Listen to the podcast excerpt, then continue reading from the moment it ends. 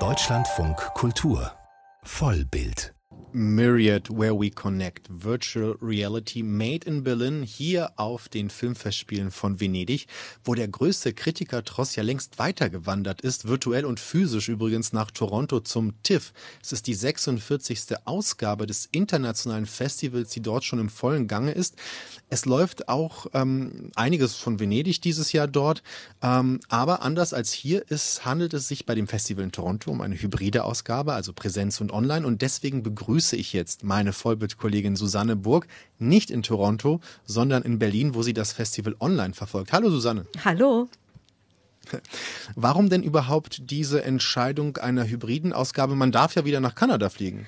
Ja, aber erst seit Dienstag für internationale Gäste. Also die Grenzen sind tatsächlich erst seit ein paar Tagen wieder geöffnet für Reisen aus den USA, erst seit August. Und ähm, deswegen hatte diese hybride Ausgabe wirklich praktische Gründe.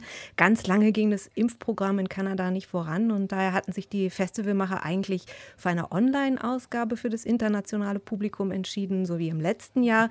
Aber dann machten eben die Impfungen rasante Fortschritte. Inzwischen ist Kanada immerhin das Land mit einer der höchsten Impfquoten in der Welt.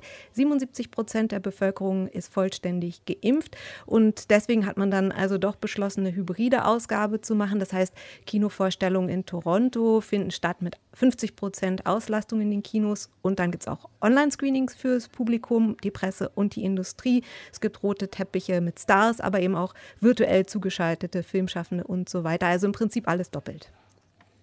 Festivalchef Cameron Bailey hat dieses hybride System in einem Interview neulich in dem Branchenblatt Variety auch als sehr zukunftsträchtig bezeichnet, weil sich, wie er sagt, Zitat, unsere Work-Life-Balance durch diese Pandemie verändert hat und viele nicht mehr so viel unterwegs sein wollen oder können. Ist denn dieses Konzept tatsächlich für ein Festival wie Toronto zukunftsträchtig?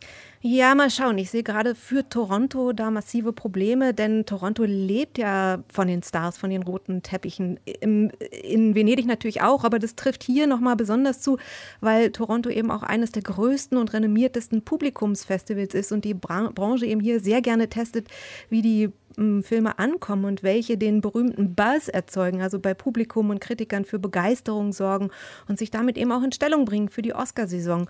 Und wenn die Stars eben nicht anreisen, die Presse und die Industrie nicht da sind, hat auch das kanadische Publikum nicht den Ansporn, zum Festival zu gehen. Das war in den letzten Tagen schon durchaus Thema, auch in den kanadischen Zeitungen.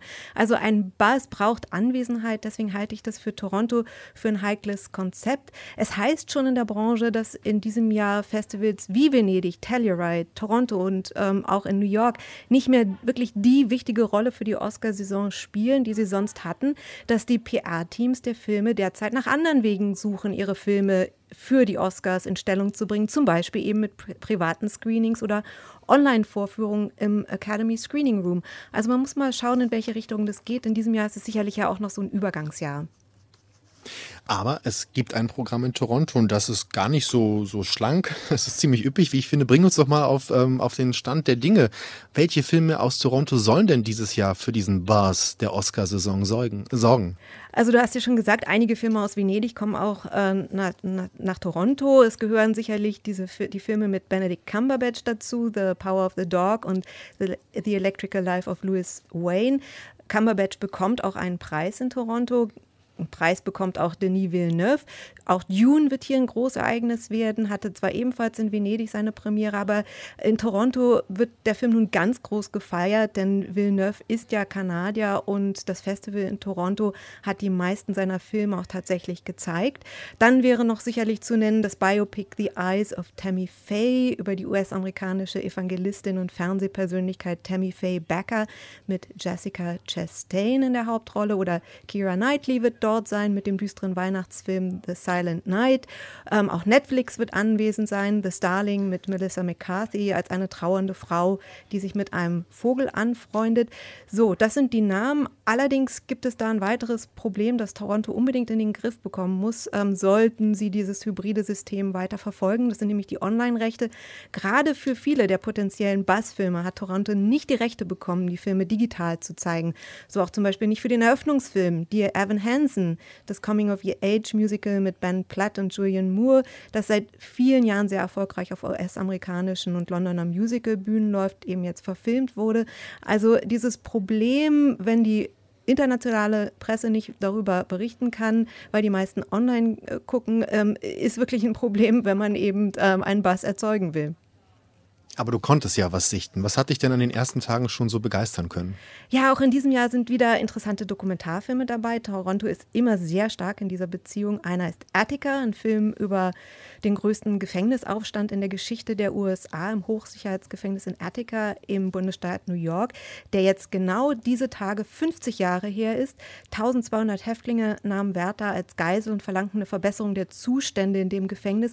Und beide Seiten, die Leitung und die Insassen, wollten, dass die Medien darüber berichten. Insofern gibt es im Film viel Bildmaterial und Aussagen über die Missstände wie Gewalt, Willkür, eingebettet in die Bürgerrechtsbewegung der Zeit. Es ist ein, einer der sehr interessanten Filme. Und worauf freust du dich noch in den nächsten Tagen? Ja, es gibt ähm, eine Retrospektive einer indigenen Filmemacherin, die inzwischen 89 ist, Alanis Obom-Savin. Die bekommt auch einen Preis und alle ihre Filme, die macht seit 54 Jahren Filme, werden ähm, bei der, im Festival zu sehen sein und eben auch online. Susanne Burg mit Eindrücken von den ersten Tagen des Filmfestivals von Toronto und damit geht Vollbild zu Ende.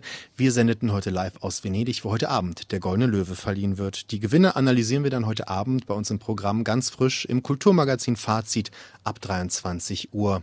Viel Spaß beim weiteren Programm wünscht Patrick Wilinski.